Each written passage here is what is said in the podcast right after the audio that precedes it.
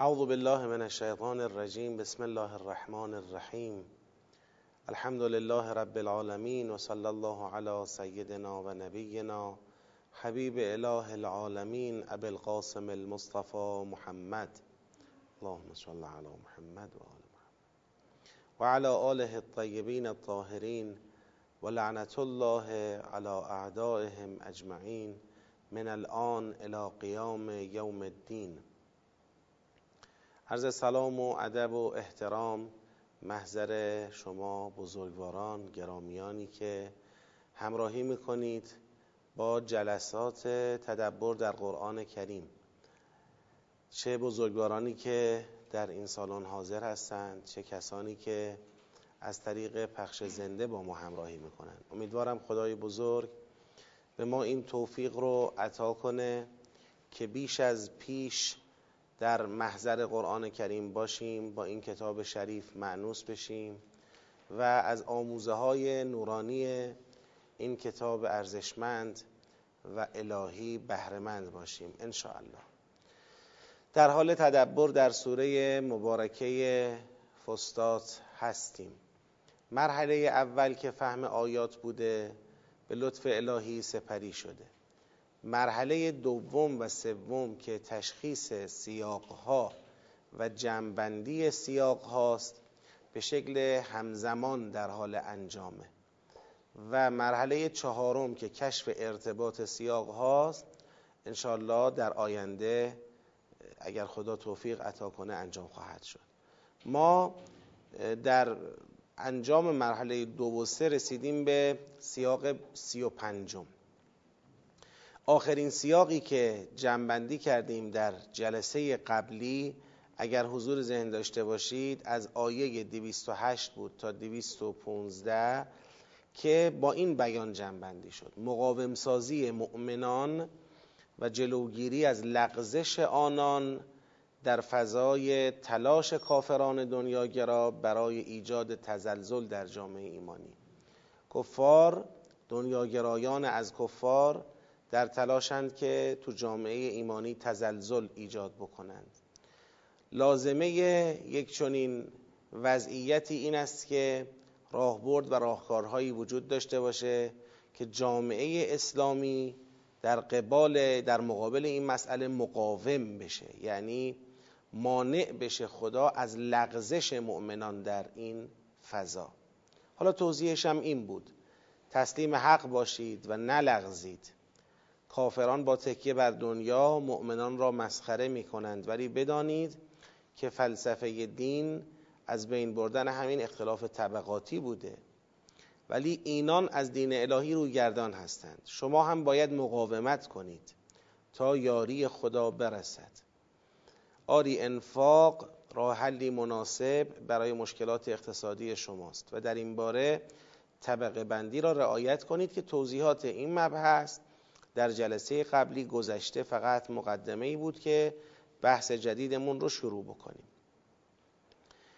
سیاق سی و پنج از آیه دویست و شونزده با تعبیر کتب علیکم القتال آغاز میشه و بحث قتال کاملا سرآغاز یک بحث جدیده. اگر به بحث قبلی نگاه بکنید حالا آخرین آیش که بحث انفاق بوده و قبلتر از اونم همین تلاش کافران دنیاگرا برای لغزوندن مؤمنان بوده. اما دیگه اینجا رسما وارد حوزه قتال میشه. تو دور اول هم توضیح دادیم چرا وارد حوزه قتال میشه. به این خاطر که دیگه مرزبندی ها رو خدا در سیاق های قبلی شفاف کرد. درست مسلمون ها را به سمت کعبه قبلشون رو تغییر داد. حج مسلمون ها را به شکل مشترک با حجی که اون روز مشرکان اجرا می کردند خدا برگزار کرد. اما تو همون سیاق حج اگر حضور ذهن داشته باشید یه دو سیاق قبلتر آخرش دو گروه را خدا معرفی کرد. من الناس من الناس. دو گروه دنیاگرایان خداگرایان. و یه جورایی مشخص کرد که ظاهر قضیه اینه که بله ما هم داریم اینجا با اینا حج به جا میاریم ولی واقع قضیه اینه که مسئله کاملا متفاوت روی کردها کاملا متفاوته. و این دنیاگرایان در تلاشند که همون فرهنگ خودشون رو حاکم کنند. مسلمون ها را دو مرتبه در اون دام و در اون لغزش به سمت وادی شرک قرار بدن. خدا در سیاق قبلی مانع لغزش شد. یعنی مقاومت را به عنوان راهکار به عنوان راهبرد در جامعه اسلامی پایگذاری کرد طراحی کرد توضیح داد. اما مقاومت یک سیاست دفاعیه. بالاخره تا کی باید اونا مهاجمه داشته باشند ما هم فقط مقاومت بکنیم. مسئله فقط این نیست بلکه یک جنبه هم جنبه در واقع تهاجمیه. به این معنا که باید ریشه های فتنه ریشه های ظلم ریشه های کفر در واقع ریشه دستگاه استکبار که دنبال اختلاف طبقاتیه و اصلا نونش از اختلاف طبقاتی در میاد و نمی‌خواد تمکین کنه دین را. اینا باید باشون برخورد بشه. همون که عرض کردیم در آیه شریفه 25 سوره حدید خدا میفرماید ما کتاب و رسول را فرستادیم که قسط و عدل برپا کنیم آهن رو هم فرستادیم. به خاطر اینکه برپایی قسط و عدل فقط با کتاب و رسول نمیشه. باید ریشه ظالمان کنده بشه. تا وقتی یک عده زیاده خواهند و حق خودشون رو از بقیه بیشتر می‌دونند و مستکبرانه بقیه رو از دسترسی به حقوقشون محروم می‌کنن خب طبیعیه که در جهان عدالت برپا نمیشه. و باید با این ظالمان و مستکبران برخورد بشه. لذا تو این سیاق بحث دیگه کتب علیکم القتاله. من پیشا پیش یه مطلب بهتون بگم. ما تو این سیاق بحث قتال رو می‌خونیم. بعد دیگه از بحث قتال میره بیرون. سلسله مباحثی در حوزه جامعه و خانواده داره تا دوباره برگرده به بحث قتال. اینو تو ذهنتون داشته باشید. وقتی که دوباره می‌خواد برگرده به بحث قتال با یک حکایتی به بحث قتال برمیگرده با یه حکایت استشهادی. علم تر الی من بنی اسرائیل. اگه اشتباه نکنم تعبیر اینه. با یه حکایت اینطوری دوباره به بحث قتال برمیگرده. و این نشون میده که تمام این مباحث اجتماعی که ما پیش رو خواهیم داشت در نگاه کلان مثل یک مجموعه مباحث معترض گونه است تو دل بحث قتال. یعنی ما الان که وارد بحث قتال میشیم این بحث جدی قتال یه بحث دامنه و ادامه داره تا برسیم به سلسله بحث های اقتصادی سوره.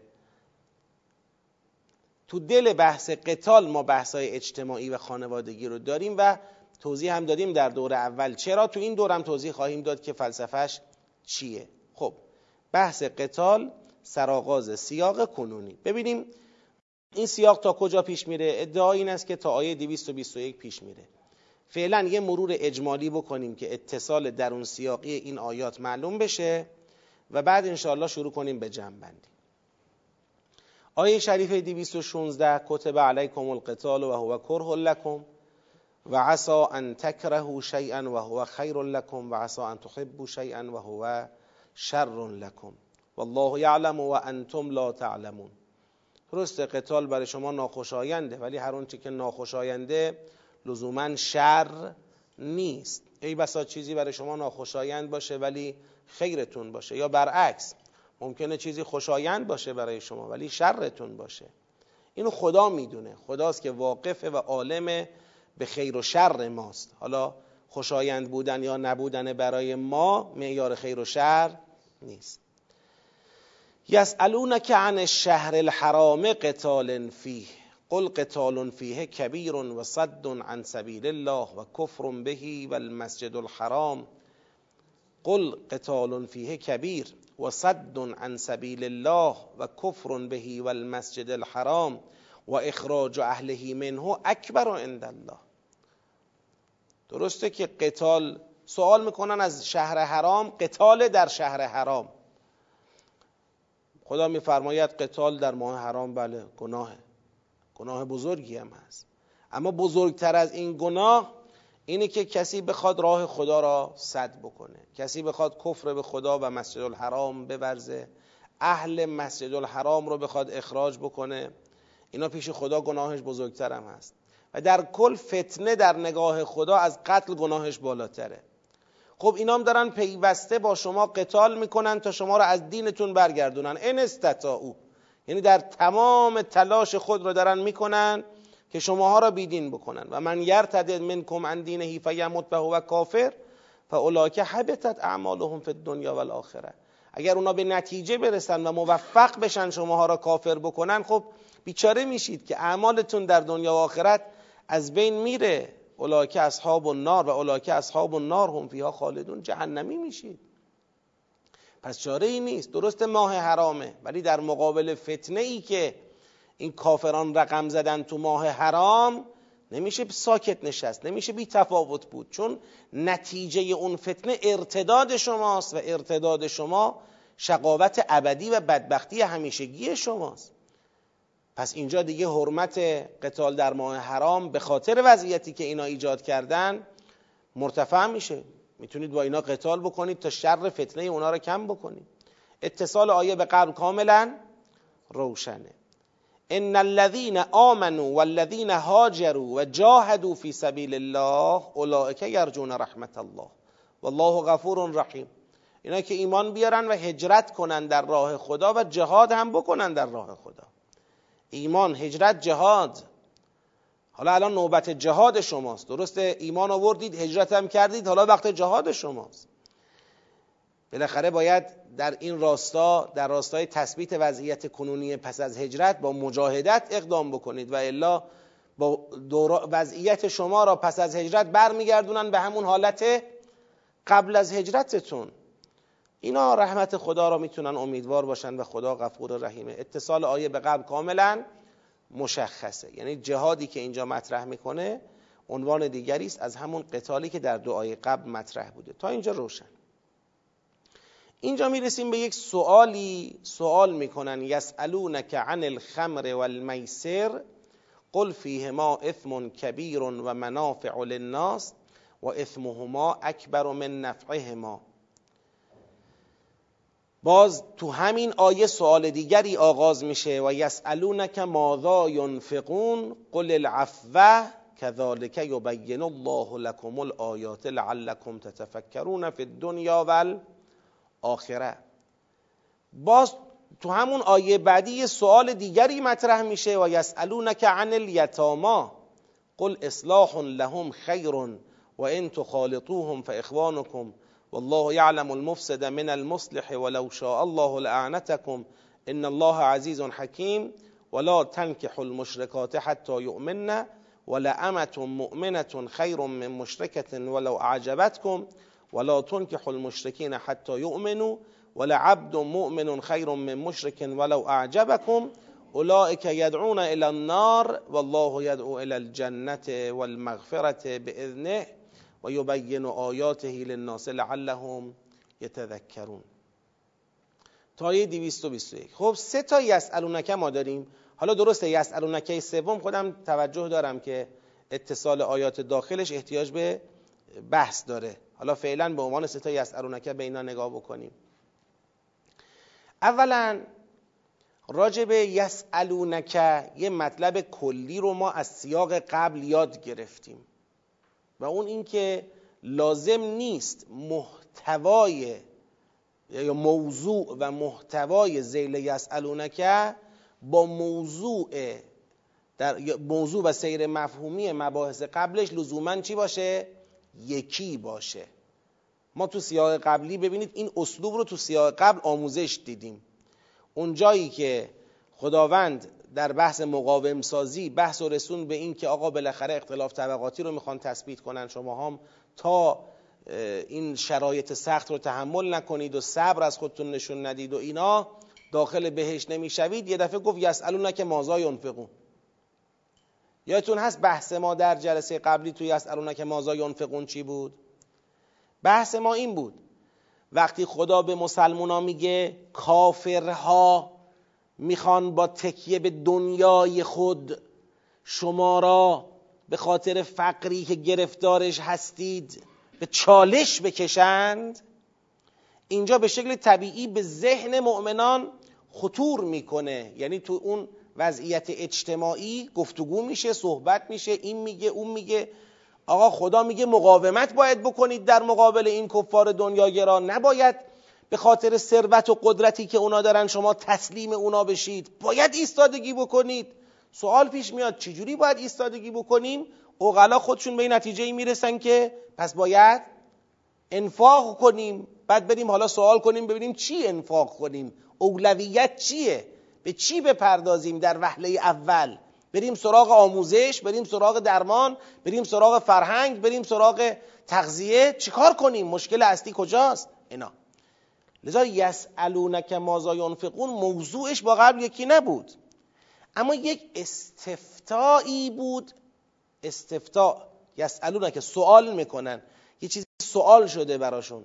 زیل اون بحث مقاوم سازی یه استفتایی بود زیل بحث مقاوم سازی اینو ما به عنوان یه اسلوب اتصال اینجا یاد گرفتیم. حالا دیگه در این سیاق باید از اینی که یاد گرفتیم استفاده کنیم.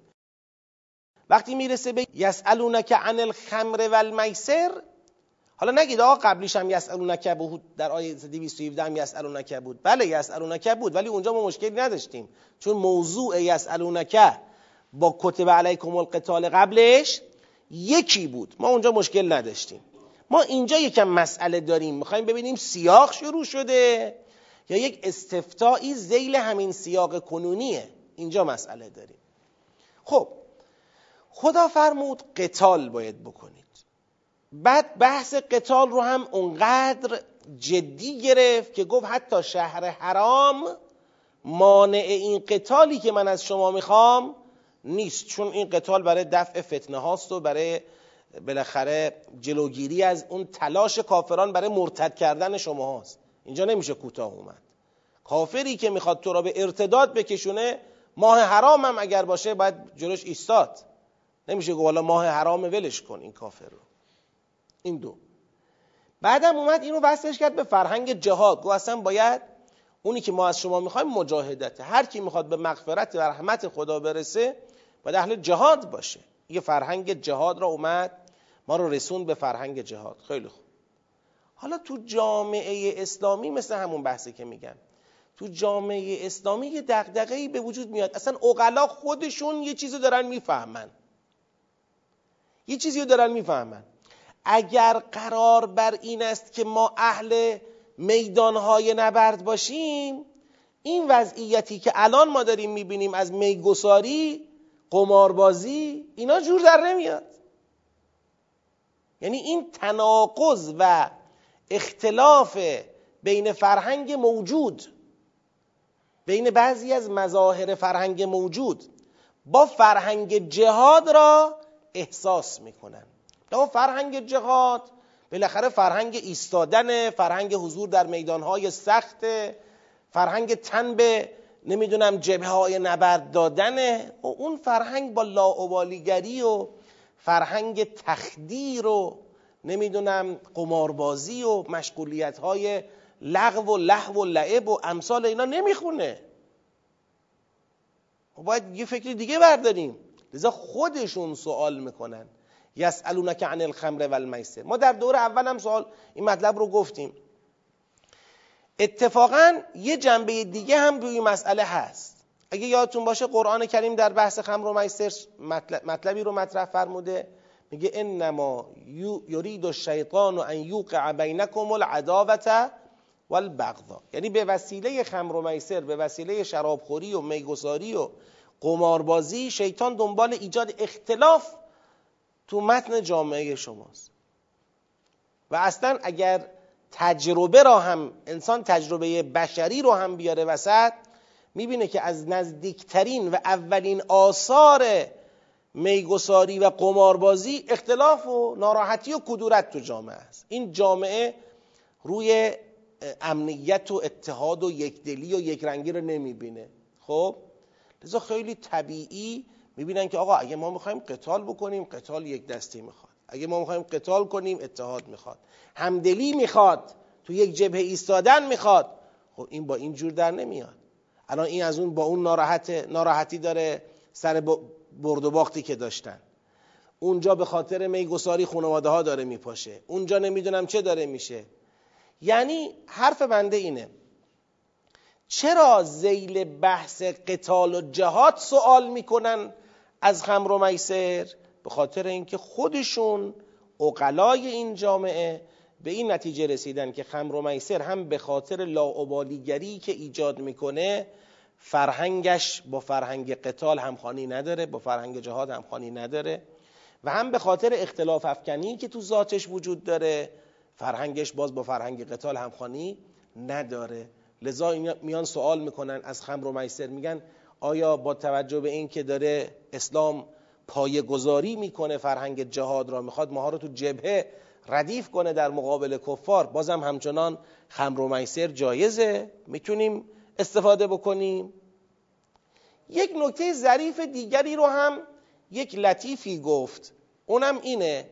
بگو ببین یه جنبه دیگه هم تو دل این سوال میشه دید.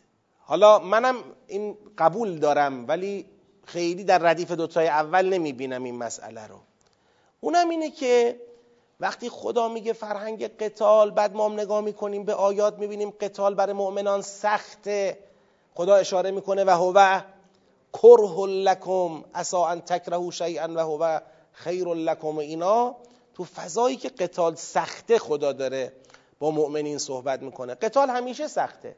ولی تو این سیاق به این سختیه توجه داده شده. قهرن گویا یک گرایشی درست شده در بعضی ها به اینکه این سختی ها را با یه سری تفریحاتی برای خودشون چیکار کنن؟ تسهیل بکنن.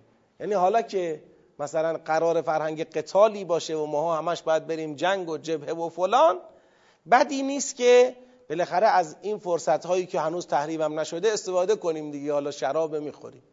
حالا قماربازی مشغولیت دیگه. یه مقدار اون فشار روانی به تصور خودشون از جامعه چی بشه؟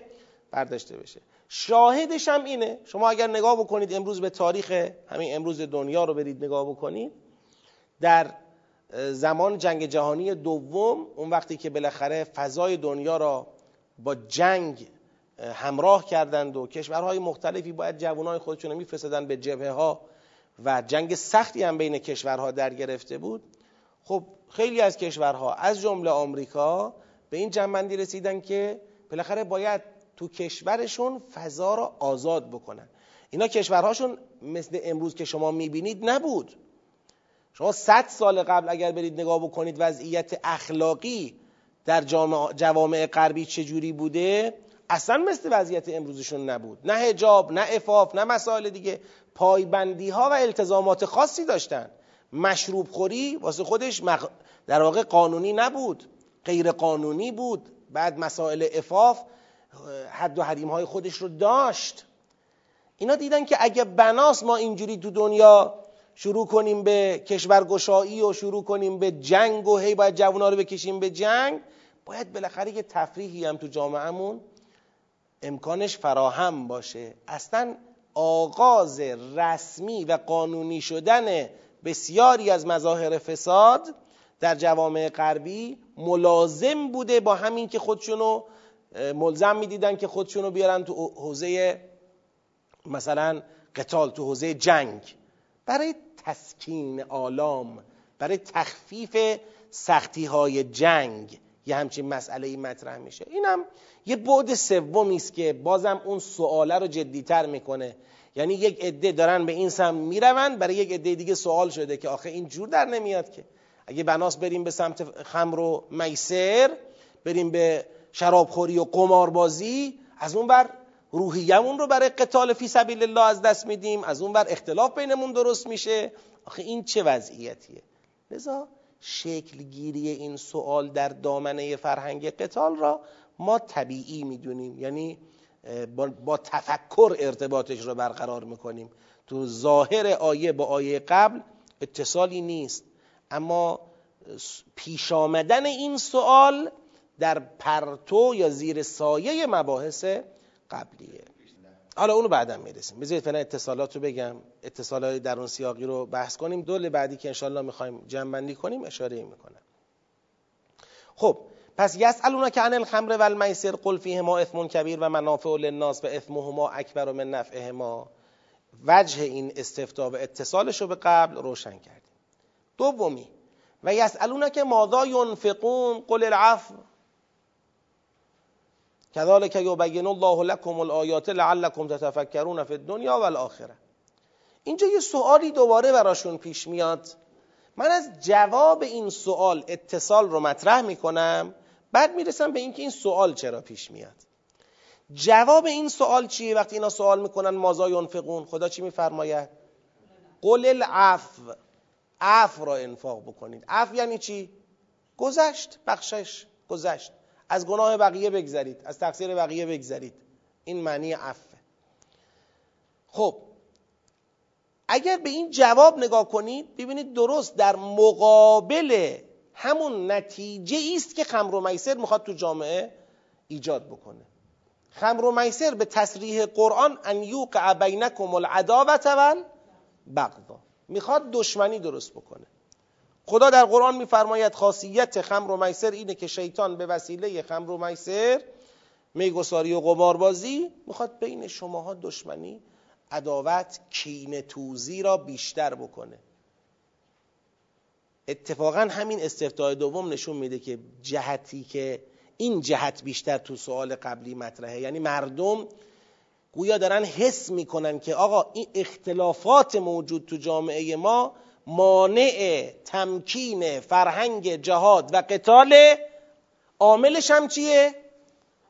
عاملش هم خمر و میسره توجه فرمودید؟ خب حالا راه حل چیه؟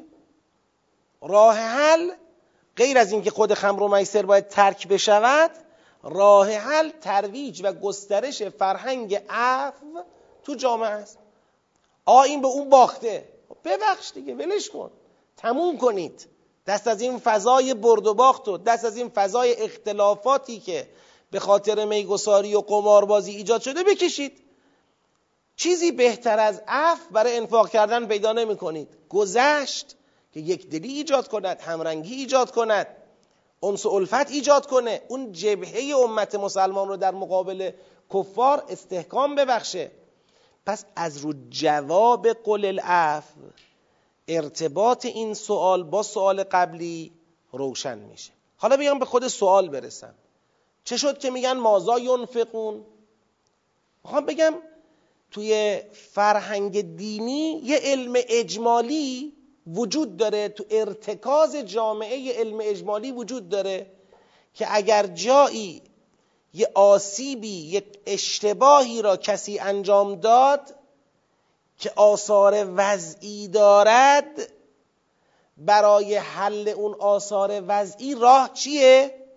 انفاقه لذا وقتی خدا در سوال قبلی در جواب به سوال قبلی اینها که از خمر و میسر سوال کردن میفرماید که منافعی داره گناه کبیری داره منافعی هم داره ولی گناهش از منافعش بیشتره. همون که اسم و بغل منافع میاره نشون میده اونجا منظور از اسم چیه؟ همون آثار وضعی که داره می‌ذاره. اون طبعات و آثار وضعی که داره ایجاد می‌کنه خیلی بدتر و بیشتر از اون مختصر منافعیه که می‌خواد برای شماها داشته باشه.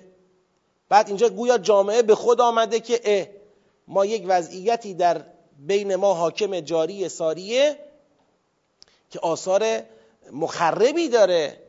داشته و داره. راه جبران چیه؟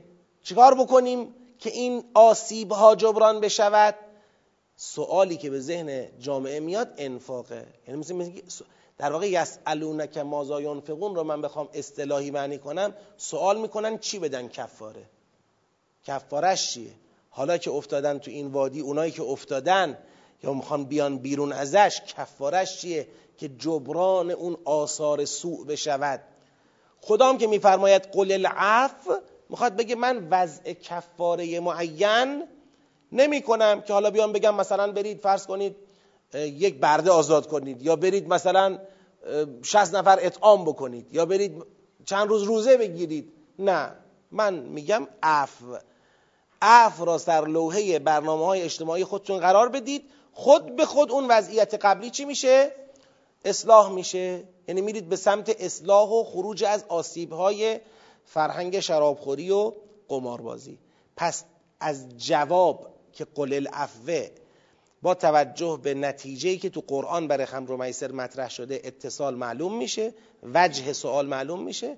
بعد اون وقت متوجه میشیم که سوال اونها از مازا ینفقون هم یه سوال بی بدون سابقه ذهنی نبوده بلکه یه سوال مسبوقه به یه سابقه ای بوده که چجوری خروج بکنیم از این وضعیت؟ مازا ینفقون چی انفاق بکنن از این وضعیت خارج بشن؟ قل العف حالا در اینکه این آیه آیا آیه تحریم محسوب میشه یا تحریم محسوب نمیشه؟ اینجا بحثه. می شود با استناد به قل فیه ما اثم کبیر چون اثم هرچند در مقابل منافع نظارت به آثار وضعی داره ولی تعبیر اثم تو قرآن شما به بررسی کنی گناه دیگه. گناه بزرگ. این یه لسانی در تحریمه. اگر پذیرفتیم که این یه لسانی در تحریمه خود این آیه را آیه تحریمی دونستیم اون وقت دیگه نمی‌تونیم بگیم خدا در آیه بعدی می‌خواد با از بین بردن آثار وضعی به وسیله عفو یه مقدار مثلا خمر و میسر را چیکار کنه؟ در مقابلش خونساسازی بکنه. یعنی مثل این میمونه. من اینطور از فرمایش شما برداشت کردم. یعنی گویا خدا الان نمی‌خواد تحریم کنه فعلا خمر و میسر را. میگه خمر و میسر حالا دارید دیگه چیکار کنیم؟ فقط نصیحت می‌کنم بدونید ضررش. بیشتر از خیرشه از منفعتشه. خب حالا چیکار کنیم؟ خونسا بشه این ضرر بیشتر. بیاید اف را تو جامعه ترویج بکنید که آثار خمر و میسر از بین بره. ولی خود خمر و میسر را نمی‌خواد خدا برطرف بکنه. نه نه نه. این صورت را من تایید نمی کنم صورتی که به ذهن میاد از آیه تبادر می‌کنه و من برخلافش قرینه ای ندارم اینه. بله تا قبل از این سوال تا قبل از این تحریم خمر و میسر بوده. حالا خدا با این آیه تحریم می‌کند اما اون چه که تا به حال به وجود آمده یا حتی از این به بعد ممکنه کسانی مرتکب این حرام بالاخره بشوند دیگه. تا به حال بوده. از این به بعد هم ممکنه بعضی تخلف بکنن. پس یه راه حل نجات از آثار سو هم می‌خواد. چه آثار سویی که تا به حال به وجود آمده چه آثار سویی که ممکنه پس از این با تخلف یک عده به وجود بیاد. اون چیست؟ اون عفه این صورت رو بیشتر مد نظر داریم. سوال اول که فرمودید کفاره نمی‌تونه باشه؟ چون تا قبل از این تحریم نشده بود که الان اینا سوال از کفاره بخوان بپرسن. قبه اقاب بلا بیان اقتضا می‌کنه که تازه از این به بعد که تحریم شد پای کفاره به میون بیاد و اینا سوال از کفاره بپرسن. از طرف دیگه هم سوال دومم اینه که قل العفو در بعضی جاها خوندیم که عفو یعنی مازاد اموال مثلا. مازاد اموالتون رو انفاق بکنید. خب اینا رو چجوری می‌تونیم با هم جمع کنیم؟ جواب سوال اول اینه به نظرم که کفاره در قبال آثار وضعی. آثار وضعی به هیچ عنوان تابع بیان نیست. یعنی شما بیان بکنی یا نکنی اثر وضعی رو دارد مثلا شراب قبل از تحریم هم مست می‌کرده بعد تحریم هم مست می‌کنه. اینطوری نیستش که قبلا مست نمی‌کرد حالا دیگه مست می‌کنه. شراب اثر وضعی خود رو داره. قمار قبل تحریم هم برد و باخت بوده بعدش هم همینه. اثر وضعی خودشو داره. لذا اینا که متوجه میشن که تو یه فرهنگی بودند که این فرهنگ آثاری بر جای گذاشته. این اختلافات وضع امروزی جامعهشون رو دارن محصول فرهنگ اشتباه خودشون می‌بینن. آقا اگه اختلاف هست درگیری هست سر برد و باخت ها سر میگساری ها مشکلاتی تو جامعه به وجود آمده باید اینو حل کنیم امروز. پس کفاره نه به معنی اصطلاحیش که من یه گناه کردم. نه به معنی یک یک اقدام جبرانی برای اون آثار وضعی قبلی که تو ارتکاز عرفی متشرعه این اقدام جبرانی جنبه مالی داره. لذا سوال اونا اومده رو مازا ینفقون؟ یعنی با خودشون میگن اگر بیایم حالا خرج بکنیم مثلا در راه خدا سر کیسه را شل بکنیم خرج کنیم بالاخره اون آثار وضعی مثبتی دارد که اون آثار وضعی قبلی را تا حدی چه می‌کنه؟ از بین می‌بره. لذا اینا سوال می‌کنن مازا ینفقون؟ خدا این سوالشون رو تغییر نداده تا به ما بفهمونه سوال بجاست. خدا می‌تونه سوال رو تغییر بده یسالون که مازا یفعلون؟ بعد قل الاف بگو اف سوال رو عوض نکرده. مازا ینفقون؟ یعنی سوال واقعا بجاست. حقش همینه که بری به این سمت که خلاصه جبران بکنی از جیب خرج کنی جبران بکنید. این وقایعی که پیش اومده. اما تو جواب خدا گفته من چیزی تکلیف نمی‌کنم. من اونی که سر لوحه قرار میدم عفوه. حالا عفو یه جایی گذشت مالی می‌خواد گذشت مالی باید بکنی. یه جایی گذشت اخلاقی می‌خواد گذشت اخلاقی باید بکنی. بالاخره اقتضاء عفو هرچی هست. یعنی اونی که باید در دستور کار قرار بدید صلح و عفو و گذشت و آرامش و برگردوندن جامعه به همون یک دلیه. کسایی هم که به نظرم عفو گفتن مازاد مال به خاطر این بوده که تو ذهنشون فکر کردن حالا که سوال ینفقونه حتما باید جوابش مالی باشه. و حالا که هیچ حتمیت اینجوری ما نداریم. یعنی ما باید به قرآن اونجوری که هست نگاه کنیم بعد پیاماش رو استخراج بکنیم متوجه نکته هاش بشیم. چرا اونا سوالشون مالی بوده؟ وجهش روشنه. چرا جواب خدا مالی نیست؟ وجهش روشنه. خب دیگه چه لزومی داره عفو از ظاهر خودش برگردونیم به یه معنای دوردستی که مثلا مازاد مالی رو براش من ندیدم. من واقعیتش ندیدم. آره. اگر هم شده مطمئن باشید دست اول نیست. یعنی باید برید تو اعماق بگردید. چون عف یعنی گذشت. آفین عن الناس یعنی چی؟ گذشت کنندگان. عف یعنی گذشت. در تمام ادعیه و بالاخره زیارات و نمی‌دونم مناجات ها و اینا کلین کلمه پر استعمال تو لسان دین. اما تو اون معنای اصلی اف که توی ادبیات دین می‌بینیم همون گذشته. بله؟ نمی‌خوایم مثلا نیاز نداریم بریم. ببینید یه بار هست. می‌خوام چشم پوشی از مال. می‌خوام بگم اصلا ما نیاز نداریم به این سمت بریم. اون کسی نیاز دارد به این سمت برود که متوجه نشد چرا اونا میگن مازا ینفقون چرا خدا میگه اف ما که رفتیم متدبری به قرآن نگاه کردیم دیدیم نتیجه خمر و میسر عداوت و بغضائه عفوم در نقطه مقابل عداوت و بغضائه پس دیگه چه احتیاجی هست به اینکه عفو را گذشته از مال فقط معنی کنیم؟ بله یه جا گذشته از ماله. اونی که تو قمار برده الان می‌خواد خونه ای طرف از دستش از چنگش در بیاره اموال طرف از چنگش در بیاره.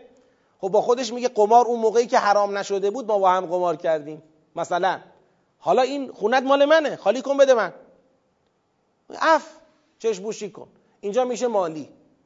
ممکنه یه جایی مالی نیست. طرف بر اثر میگساری و شرابخوری تو محل کارش تو خونش تو خیابون با کسبه با همسایه ها درگیره. دیگران هم با او درگیرن.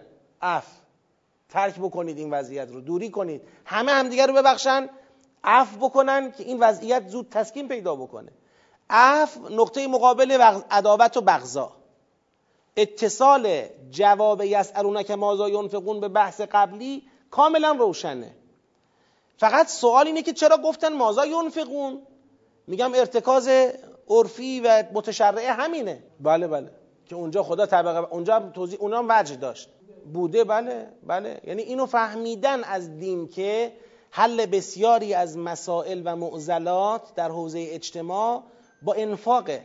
اینو فهمیدن. این سوالم من میگم اگر سوال به جا نبود خدا اصلاح می‌کرد سوالا رو. مثلا میفهم یسالون که مازا ینفقون؟ بعد خدا میفرمود نگید مازا ننفقو. بگید مازا نفعلو. چرا میگید مازا نه. سوالم خوبه. یعنی خدا نمی‌خواد این جهت رو نفی بکنه. لذا تو دل اف معنی انفاق نهفته هست قطعا. یعنی اف رو به عنوان یکی از وجوه و شاخهای انفاق می‌بینه خدا. حالا یه جایی مالیه یه جایی حیثیتیه یه جایی یه جنبه های دیگه ممکنه پیدا بکنه. بله. خب پس سوال دومم روشن. کذالک یبین الله لكم الآیات لعلکم تتفکرون فی الدنیا والآخره که در بحث دور قبلی توضیحش رو دادیم. اما سوال سوم. و یسالونک عن الیتاما قل اصلاح لهم خیر و تخالطوهم فاخوانكم والله يعلم المفسد من المصلح ولو شاء لعنتكم ان الله عزیز حکیم. حالا فعلا همین آیه رو بگم. ببینید معمولا بحث از یتاما تو یک برهه هایی تو فضای جامعه پررنگتر میشه. یکی از اون برهه ها برهه جنگه. یعنی وقتی تو جامعه جنگ در جریانه قتال در جریانه نتیجه قتال کشته شدن بسیاری از مجاهدان راه خداست. کشته میشن بچه هاشون یتیم میشن. خب یتیم شدن مخصوص دوره قتال نیست اما مسئله شدنش در فضای فرهنگ قتال روشنتر و واضحتره. مسئله میشه سوال میشه. حالا اینو چه بکنیم؟ چرا اینجا اومده اول این نیومده؟ خب اول مانع داشت. جامعه ای که مشغول خمر و میسره مشغول میگساری و قماربازی برای تسکین آلام جنگ یا برای مثلا فرض کنید هر چیزی دیگری اون یک وجهش بود. مثلا گرفتارش در نقطه مقابل فرهنگ جهاد گرفتار این مسائله گویا هنوز این جامعه ذهنش آماده توجه به مسئله ایتام اصلا نیست. یعنی تازه اینجاست که اینا متوجه مسئولیت خود شدن. ببینید من یه اصلی رو در جلسه قبلی گفتم تو این جلسه باید اینو تاکید بیشتر بکنیم و دو سه لایه بهش بدیم. ما که مازا ینفقون رو در بحث مقاوم سازی تو سیاق قبل چجوری دیدیم؟ گفتیم مثلا ارتکا... جامعه فکر کرده رسیده به اینکه راه حل چیه؟ انفاقه پشتوانه بحثمون چی بود؟ گفتیم باید بحثای قرآن رو یه بخشش رو ذهنی دید. اتصالات را ارتباطات را. یه بخشی رو عینی تحققی. تو متن واقع. اگر ما ذهنی نگاه بکنیم یسالونک عن الیتاما هیچ اتصالی به یسالونک عن الخمر و المیسر و یسالونک مازا ینفقون نداره. البته به ینفقون میشه یه ربطی داد ولی چون ینفقون رو ما خودمون در قبال خمر و میسر دیدیم زیل خمر و میسر دیدیم یه تورایی این به بحث خمر و میسر ربط مستقیم مفهومی نداره. بله با توجه به جوابش که افهم هست دیگه به اون اتصال پیدا نمی‌کنه. خب حالا اتصال مفهومی ندارد. پس یعنی اتصال ندارد. میگیم نه اینطوری نیست. نگاه کنید. خدا می‌خواد فرهنگ قتال رو تثبیت بکنه برسونه به جهاد. آقا هر کی جهاد می‌کنه من قبول دارم. هر کی جهاد می‌کنه به مغفرت الهی می‌رسه. به رحمت پروردگار می‌رسه. فرهنگ جهاد می‌خوایم تثبیت بشه. فرهنگ خمر و میسر باید جمع بشه. یک این سلبیه. این باید جمع بشه. خمر و میسر بی مسئولیتی میاره. خمر و میسر اختلاف افکنی داره. خمر و میسر با فرهنگ جهاد فی سبیل الله نمی‌خونه. حالا جامعه آمده برای برچیدن فرهنگ خمر و میسر مثل اینکه تازه چشمش باز شده به یتاما. حالا سوال می‌کنه. میگه یتاما چی؟ تکلیف ما با یتاما چیه؟ الان رفتیم تو وادی قتال. می‌بینیم که این همه مثلا شهدای راه خدا داشتیم. کسانی بودن که از دنیا رفتن در راه قتال فی سبیل الله بچه هاشون موندن. چیکار کنیم؟ که عن الیتاما قل اصلاح لهم خیرون. مصلحت اونها رو در نظر بگیرید. اصلاح امر اونها بهترین کاری است که می‌تونید بکنید. یعنی فقط دورادور اصلاح امر بکنیم مخالطه نداشته باشیم. راه بازه و انتو خالطو هم فاخوان کن اگر با اونا مخالطه داشته باشید داداشاتونن مخالطه یعنی چی؟ مخالطه با ایتام. یعنی ازدواج با مادرانشون. اگه شما با مادران ایتام ازدواج کردید میشه مخالطه با ایتام. اون وقت این ایتام میشن چی؟ میشن اخوان کن چطور میشه آدم با مادر یتیمی ازدواج بکند این یتیم بشود؟ اخوان. چرا اینجا نمیگه این پسرتون میشه؟ چون سوره احزاب فرموده. سوره احزاب میگه پسر خانده پسر که نیست. سوره احزاب خدا میفرماید که ادعوهم لآبائهم و اقسط عند الله و ان لم تعلموا آباءهم فاخوانکم فی الدین. یعنی پسرخوانده را هم در سوره احزاب میگه چی؟ اخوانکم فی الدین. یعنی اون حق برادر دینی رو باید دربارش رعایت بکنی. نباید حس کنی ولایت پدرانه بر او داری و او هم تحت ولایت پدرانه تو هست به شکل کامل و تمام احکام پدری را بخوای اینجا چه کنی؟ بار کنی. نه احکام پدری همه بار نمیشه. مثلا در حوزه ارث احکام بار نمیشه. در حوزه ازدواج با مطلقه او در آینده یا ازدواج با بیوه او در آینده این احکام بار نمیشه. پسر کسی است که از صلب انسان باشه. این برادر دینی توست. اما بله یه مخالطه ای صورت گرفته. اون شعن برادری رو درباره اونا رعایت کنید. این مخالطه یه مقدار بار در واقع شرعی رعایت مسلحت ایتام را سبک می‌کنه. رعایت مسلحت ایتام خب کار دقیقیه. یعنی باید طرف خیلی مراقب باشه که اموالشون این ور نشه کم و زیاد نشه مسلحتشون رعایت بشه. وقتی مخالطه اتفاق میفته یه مقدار مسئله تسهیل میشه. یعنی خداوند میاد میفرماید که نمی‌خوام به سختی شما رو بندازم. ولو شاء الله لعنتکم. اگه خواسته بودم اینجا می‌تونستم شما را به سختی بندازم. یه دقت های خاص را اینجا حاکم کنم. لکن دیگه خدا یه مقدار اینجا تخفیف میده. یعنی نه اینکه بتونی فساد ایجاد کنی ها ولی دیگه اون که حالا ای رفتم تو خونش تو این خونه سهم این یتیم بود من پامو گذاشتم اون تو. خب این یتیم اونجا داره زندگی می‌کنه. و خب تو هم رفتی تو خونش سرکشی کردی هواش داشتی مراقبش بودی این مسئله ای نداره. یا مثلا من رفتم سر سفره نشستم یه غذایی آوردن با هم خوردیم. چایی دادن با هم خوردیم. همش بگم این مال یتیمه این مال یتیمه من اینجا پامو نمی‌ذارم. این شکلی نیست دیگه. مخالطه اتفاق افتاده. ان تخالطوهم فاخوانکم فی الدین والله یعلم المفسد من المصلح. خدا می‌فهمه و می‌دونه که کی داره فساد ایجاد کی سوء استفاده داره می‌کنه. حالا که دیگه مخالطه شد بخور بخور را انداخته و کی واقعا مسلحت او رو داره در نظر می‌گیره. آقا من مسلحت او رو در نظر می‌گیرم میرم خونشون باهاش هم سفره میشم چایشو می‌خورم یه روزم اونو دعوت می‌کنم میاد. برای مسلحت اوست. بعد میفرماید که اگه خدا می‌خواست شما رو به رنج مینداخت و اینا کار ندارم اتصال 220 را به قبل پس توضیح ما اینه این یک سوال دیگر است استفتاء دیگر است زیل بحث قتال شکل می‌گیره. چرا بعد از خمر و میسر؟ چون یکی از وجوه مسئولیت پذیری جامعه است. که شرطش برطرف شدن موانع مسئولیت پذیریه. موانع مسئولیت پذیری فرهنگ خمر و میسره که با فرهنگ جهاد جور در نمیاد. وقتی این مانع برطرف شد تازه مجاهدان راه خدا به فکر انجام وظیفه های خودشون هم در راه خدا هستن. یکیش مقوله ایتامه که نگیم یکیش.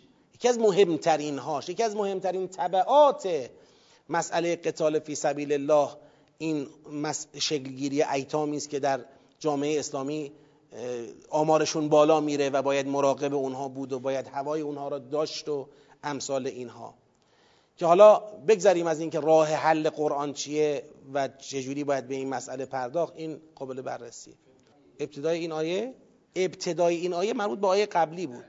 بله مربوط به بحث یسالون که مازا ینفقون بود.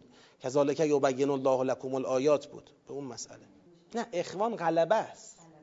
اخوان که میفرماید نه اینکه اگه دختر بود اونم برادر آدم میشه. نه دختر بودم میشه خواهر دینی انسان. ولکن از باب غلبه. کلا توی فرهنگ قرآن جایی که می‌خواد یک حکم بگه مرد و زن توش قاطیان غلبه با چیه؟ مذکره. آره. حالا اینجا فعلا دغدغم اینه. من طرح درسمو بگم. الان دور اجمالی اثبات اتصاله. همین الان که اتصال تو آیه 221 تمام شد برمیگردیم یه بار دیگه این آیات رو با دقت بالاتر می‌خونیم برای جنبندی. برای جنبندی سیاق. اونجا به بحث‌های معرفتی و یا بحثایی که مثلا ربط به اتصال نداره می‌رسیم. ولا تنکح المشرکات حتی یؤمنن ولا امت مؤمنه خیر من مشرکه ولا اعجبتکم ولا تنکح المشرکین حتی یؤمنوا ولا عبد مؤمن خیر من مشرک ولو اعجبکم اولاک یدعون الى النار والله یدعو الى الجنه الى الجنه والمغفرة باذنه و یبین آیاته للناس لعلهم یتذکرون از چند جهت بحث نکاح به فضای کنونی متصل و مرتبطه. یک، یکی از جهاتش مسئله مخالطه است که در آیه قبل مطرح شد. ان تخالطوهم فاخوانکم فی الدین. اگر با اونها مخالطه بکنید اونها برادران دینی شما هستند گفتیم مخالطه کردن یعنی ازدواج با مادران این ایتام. خب برای این مطلب شاهد داریم. بله شاهد داریم. سوره مبارکه نساء. شما سوره نساء رو ببینید. اونجایی که این خفتم فل الله تقسطو فلیتاما فنکهو ما تاب لکم من النساء مثنا و ثلاث و الرباع. اگر ترسیدید که نتونید قسط و عدل را درباره ایتام رعایت بکنید می‌تونید به عنوان ازدواج دوم یا سوم یا چهارم با مادران این ایتام ازدواج بکنید. تا چهار بار ازدواج رو خدا تجویز کرده که می‌تونید شما برای حمایت از این ایتام این ازدواج رو داشته باشید. پس همون آیات سوره نسا آیات اول سوره نسا شاهدی است بر اینکه مسئله ایتام که اقتضاعش مخالطه هست برای حمایت از ایتام ازدواج با مادران اونها به عنوان یک راه حل پیشنهادی مطرحه. این پای نکاح را می‌کشه وسط. حالا که پای نکاح کشیده شد وسط اینجا خدا داره یه قیدی می‌ذاره. میگه گفتم مخالطه اما نه اینکه دیگه اگه مادر این یتیم مشرکم بود ازدواج کنی ها. نه. چرا اینجا پای مشرک یه دفعه اومد وسط؟ ببین هنوز فضای جامعه یعنی فضای سخن اون روز رو دارم میگم. حالا ممکنه دو مرتبه این فضا در یه زمانی بازیابی بشه. هنوز فضا کاملا پاستوریزه مشرک و مؤمن از هم جدا نیستن. ممکنه بعضیا پدر مؤمن بوده مادر نه. برعکس. یه چیزم گوشه ذهنم میاد. اونو خیلی با پررنگ و پر سرصدا نمیگمش اما آروم کنار ذهنتون اینم بنویسید که آقا یه وقتایی بالاخره این ایتامی که قرار حمایت بشن مثلا مثال ارز می‌کنم یه منطقه فتح شده یه منطقه گرفته شده بالاخره اون جبهه مقابل هم کشته دادن. اونام بچه دارن. اینطور نیستش که همیشه فقط حمایت از ایتام این جبهه هست خب اونا فتح کردید شما. حالا بالاخره اسلام اینجا رو فتح کرد. فتوحاته. خب حالا اینا ایتام دارن. اینا مادر دارن. خب اینجا چیه تکلیف؟ برنامه چیه؟ می‌خواد بگه آقا حالا که پای حمایت از ایتام باز شده به بحث ما حمایت از ایتام مسئله مخالطه و ازدواج با مادران اونها را پیش کشیده حواستون باشه به بهانه ازدواج با مادران ایتام دو مرتبه مرزهای شرک و ایمان قاطی نشه ها. ما برنامون این نیست. بگیم حالا می‌خوایم حمایت از ایتام بکنیم. دیگه ازدواج با مادرانشون. می‌خواد مشرک باشن می‌خواد مؤمن باشن. نه اینطوری نیست. باید رعایت بکنید. ولا تنکح المشرکات حتی یؤمنن. صبر کنید ایمان اگر آوردن اشکال نداره. می‌تونید با اونا نکاح بکنید. حالا این یه وجه از ارتباط بحث نکاح با مقوله ایتامه. یه وجه دیگه هم استقلالنه استقلالن. اصلا آقا بحث ایتام هم نباشه. یکی از طبعات جنگ بالاخره فتوحات و اسیر گرفتن ها و امثال این هاست لذا یه مقوله ای مطرح میشه. حالا ما اومدیم اینجا رو مثلا فتح کردیم مردانشون کشته شدن. بعضیا زنانشون کشته شدن. آیا این مخالطه این ازدواج با اینها جایزه؟ چجوریه؟ حتی یؤمنه. این تعبیر حتی یؤمنه نشون میده که یعنی میشه انتظار کشید که اینا ایمان بیاورند. تا ایمان نیاورده مجاز نیست. اگر ایمان آورد مجاز میشه. یعنی در صورت ایمان آوردن اینا رو میشه تو متن جامعه اسلامی واردشون کرد. بعد اینجا لذا بحث امه هم میاد وسط عبدم میاد وسط هرچند خدا از این ورش میگه میگه امه مؤمنه بهتر از اون مشرک حره در حالی که در واقع اگر اون حر اون مشرک حر اینو می‌خوام بگم اون مشرک حر اگر تو جنگ اسیر شد اگر آمد ایمان آورد جایگاهش تو جامعه اسلامی میشه چی؟ میشه عبد میشه امه. یعنی عبد و امه اون اسرایی هستند که تو جنگ با کفار به اسارت در میان و اسلام میارن ایمان میارن. خدا میگه اونی که ارزش داره و به اینا ارزش میده ایمانشونه. مقوله عبد و امه یا حر تعیین ارزش برای آدما نمی‌کنه. شما ترجیح ندید که با مشرک حر ازدواج کنید. بذارید ایمان بیاره عبد مؤمن بهتر از مشرک حره. امه مؤمنه بهتر از مشرکه حره است. یعنی بیاید به این سمت اینا سوق داده بشن. چرا خدای دنبال چی هستی؟ کلا فضای شرک فضای دعوت به سمت جهنمه فضای توحید فضای دعوت به سمت بهشته. اینا با هم جور در نمیاد. ما نمی‌خوایم از این فضای جنگ برگردیم دو مرتبه بیفتیم تو دام اون ارتباطات مشرکان و مؤمنانی که عملا فضای نار و جنت را از هم چه می‌کنه؟ با همدیگه چیکار می‌کنه؟ قاطی می‌کنه و تناقض و تضاد ایجاد می‌کنه. پس من دو تا نکته گفتم در اتصال این آیه به قبل.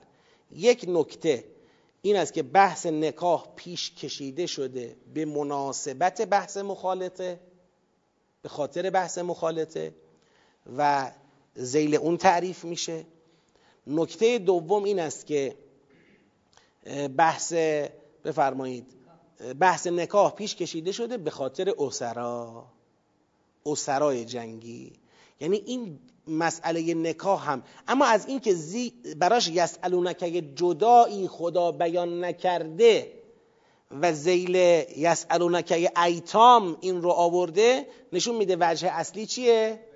وجه اصلی همون مخالطه است. مخالطه با مادران ایتامه اونه که این بحث رو پیش کشیده. سوال اینه با توجه به اینکه علاوه بر لا تنکه المشرکات دستور و لا تنکه المشرکین هم داریم. یعنی گویا به زنان هم میگه با مردان مشرک. ازدواج نکنید. آیا این تعبیر اون جنبه استقلالی بودن بحث نکاح را که ناظر به اسرا هست؟ بذار من قبل از اینکه سوال شما را تقریر کنم چون تقریر سوالتون که برام سخت شد. قبل از اینکه بخوام اونو تقریر بکنم یه تذکر بدم. با اون تذکر بخشی از مشکل حل میشه. توی قرآن کریم نه اینجا در موارد متعددی برای اینکه بحث کامل بشه خدا طرف دومم ذکر می‌کنه. یعنی اینطوری نیستش که همه جا دو طرف که ذکر میشه مسئله هر دو طرفه. یه شاهد میارم. سوره ممتحنه یادتونه؟ بحث مهاجرات رو یادتونه؟ تو بحث مهاجرات چی بود؟ اگه مهاجرات میان سراغ شما اونا رو بپذیرید امتحان کنید. اگر دیدید مؤمنن قبولشون کنید به سمت کفار برشون.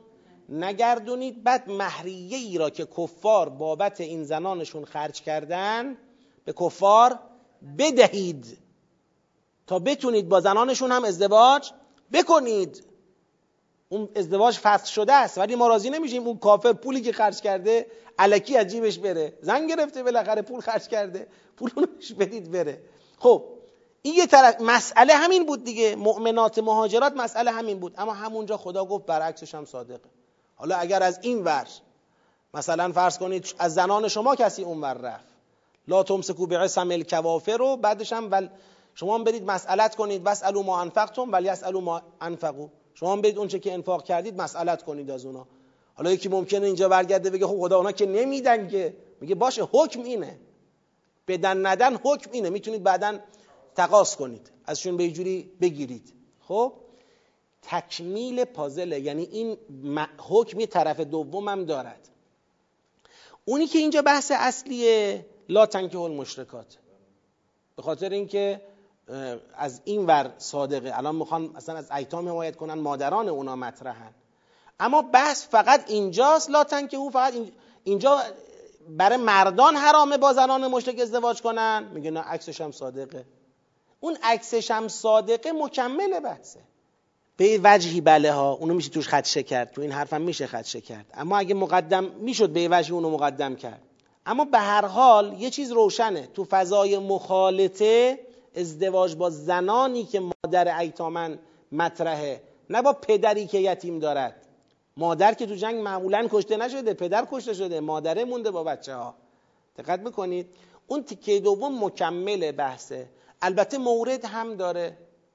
اگر اون وجهی که بنده عرض کردم یعنی بحث اسرا را شما در نظر بگیرید یعنی اون جنبه استقلالی شو اگه شما در نظر بگیرید تو اسرا هم اسیر زن پیدا میشه هم اسیر مرد پیدا میشه. خب هر دوتاشون رو سب کنید ایمان بیارن. اگه ایمان آوردن بشن عبد و عمه باشون ازدواج هم می‌تونید بکنید. مسئله ای نداره.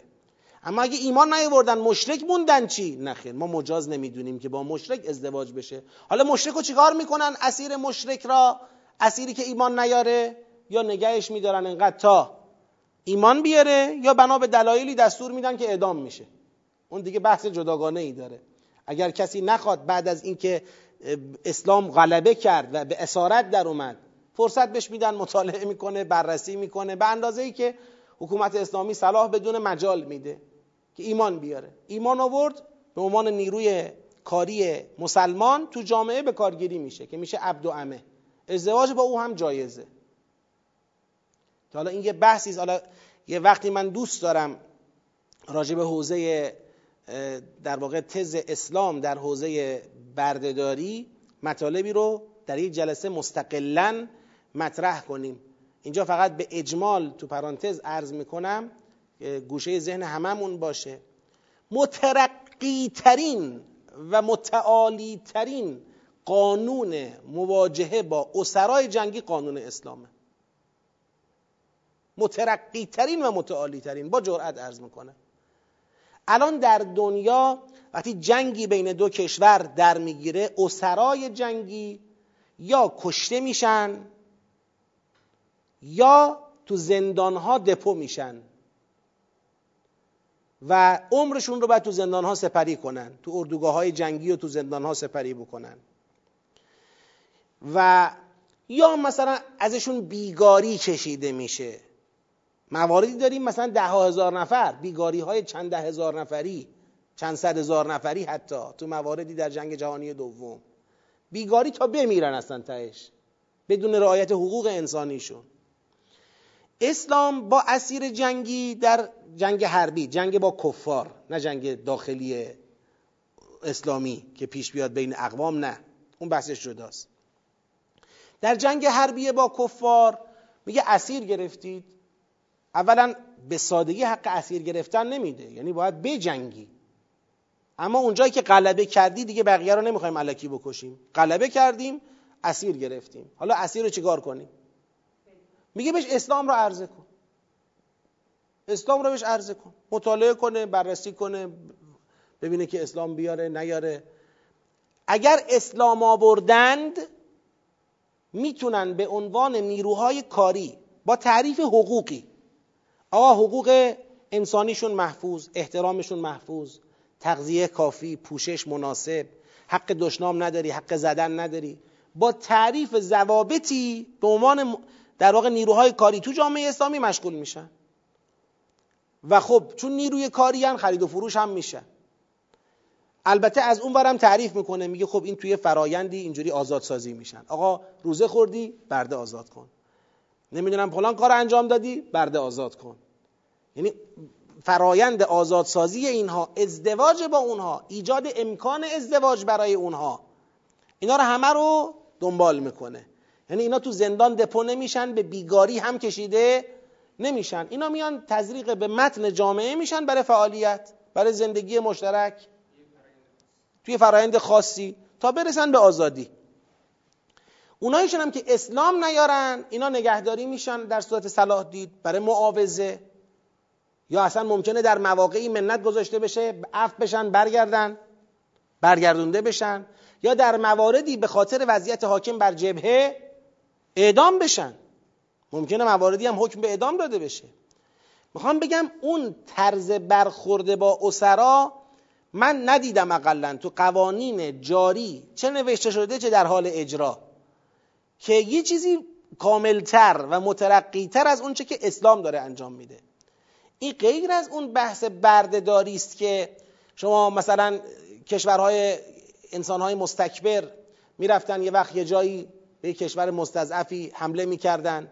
مردم از دم تیغ میگذروندن و قویترها را جوانترها را اونا را به بردگی می‌گرفتن. بدون هیچ دلیلی بی حق به ناحق و اینا رو می به عنوان نیروی قابل خرید و فروش تو کشورهای خودشون خرید و فروش می‌کردن. کاملا مسئلهش متفاوته. این تو پرانتز پرانتز هم بسته.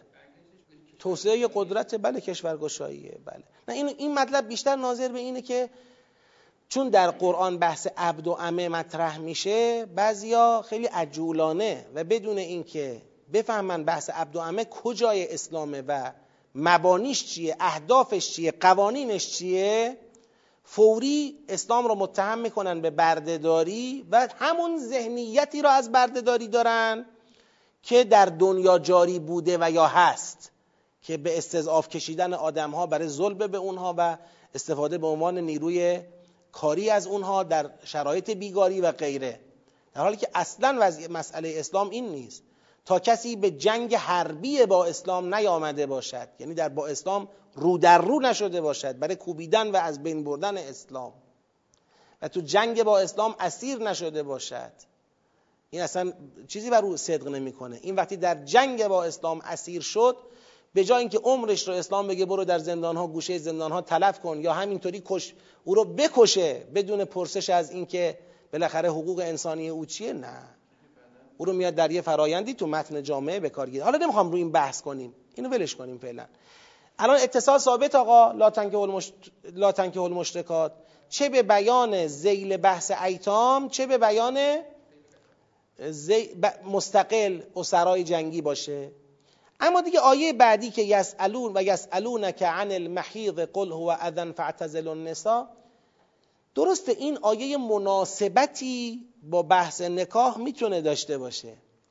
اما دیگه این آیه مقدمه ای میشه برای سلسله مباحث مربوط به حوزه خانواده. بحث محیز بحث ایلاء بحث طلاق بحث عده طلاق عده وفات بحث هدایایی که باید به زنان مطلقه یا زنان بیوه از ارث در نظر گرفت و بعدش هم دیگه منتقل میشه دو مرتبه به ادامه بحث قتال. یعنی این آیه یس درسته یسالونک است ولی ببینید اگر بخوایم اینو ببریم زیل بحث کتب علیکم القتال دیگه باید تا تاو بریم. یعنی تا خود پایان بحثای طلاق و عده و غیره که چند صفحه بحثه همش دیگه زیل این قرار می‌گیرن. لذا ما فکر می‌کنیم آیه یسالونک عن المحیز دیگه خود این سوال از طبعات بحث قتال محسوب؟ بگید. نمیشه که حالا که مثلا در جامعه قتال انجام شده یه سوالم پیش اومده که مثلا حکم محیز چیه؟ نه ربطی دیگه به اون نداره. بلکه سراغاز یه سلسله مباحث مربوط به خانواده است که بله کلیت این مباحث مربوط به خانواده تو دل بحث قتال قرار داره و ما به این می‌رسیم اینو ثابتش می‌کنیم. اما اینجا اتصال مفهومی یا اتصال قرضی به شکل مستقیم بحث مهیز به بحث قتال داشته باشه؟ نه تایید نمی‌کنه. یسالونکه های اول آیه ها اگر واو عطف نداشته باشه حکایت از اشد اتصال یا اشد انفصال می‌کنه. یسالونکه های وسط آیه ها حتما واو عطف دارن. و یسالونک مازا ینفقون و یسالونک عن الیتاما. درسته؟ اون نداره؟ آه اینو یه بار دیگه بعد بررسی کنم. یه چیزی اینو بررسی کردم به یه حکمی رسیدم دربارش الان حالا ذهن خب اون اول آیه نداشته پس. آه پس همین. چون من یه بررسی اینجوری کردم. ببینید یسالونک اگه اول آیه اومده باشه عطف داشتنش یا نداشتنش می‌تونه حکایت کنه از اشد اتصال اشد انفصال. یسالونکه وسط آیه ها اما حتما عطف دارن. یعنی باید به اون بحث قبلیشون عطف شده باشند. یه چون این چیزی توش داره. حالا بذارید من یه بررسی کاملتری می‌کنم انشاءالله خدمتتون عرض می‌کنم. خب با این توضیحات خواستیم با یک بیانی بگیم از 216 تا 221 یه سیاقه یه توجه پایانی میدم که ذهنیت های دوستان سر و سامون پیدا بکنه. 216 تا 218 که بحث قتال بود. زیل بحث قتال سه تا یسالونکه را ما تو قتال دیدیم. یعنی خواستیم تو سیاق قتال ببینیمش. هر ستاش مربوط می‌شد به خود بحث قتال. یکیش خمر و میسر بود یکیش یه سوال زیل خمر و میسر بود که بازم به بحث قتال مربوط می‌شد به شکل مستقیم. یکیش یتاما بود. یسالونک یه چهارمی داشتیم که چون ارتباط مستقیمی به بحث قتال پیدا نمی‌کنه خیلی ارتباطش دوردست میشه. یعنی دیگه میره تو سلسله بحثای خانواده. بعدش هم می‌بینیم دیگه همون از اون جنس بحثا ادامه داره. مهیز و ایلا و طلاق و عده و عده وفات و هدایای زنان مطلقه و زنان بیوه از ارث و تا دوباره برسیم به بحث قتال. لذا دیگه از اینجا حکم به جدایی سیاق کردیم. از آیه 216 تا 221 حالا جنبندی. یه صلوات ختم کنید. اللهم صل علی محمد و آل محمد و عجل فرجهم صدر این آیات بحث قتال ایجاب قتال. کتب علیکم القتال و هو کره لکم و عسا ان تکرهوا شیئا و هو خیر لکم و عسا ان تحبوا شیئا و هو شر لکم والله یعلم و انتم لا تعلمون. قتال با اینکه بر شما سخت ناخوشاینده واجبه. خیر شما در قتال هرچند خوشایندتون نباشه. جامعه اسلامی اگر قتال را از لوح وظایف خودش پاک بکنه یعنی سازش جانشین قتال بشه پذیرش همزیستی مسالمت آمیز با مستکبران را جانشین بحث قتال بخواد بکنه این یکی از اصول و ارکان خودش را از دست میده.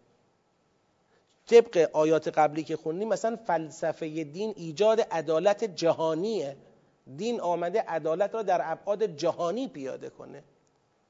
خب کسانی که حاضر به تمکین دین نیستن همونایی که نمی‌خوان عدالت را در ابعاد جهانی بپذیرن نمی‌خوان تمکین کنن. اونا کسانی هن که نونشون از تو اختلاف طبقاتی در میاد. نونشون از درجه یک و دو و سه کردن آدما در میاد.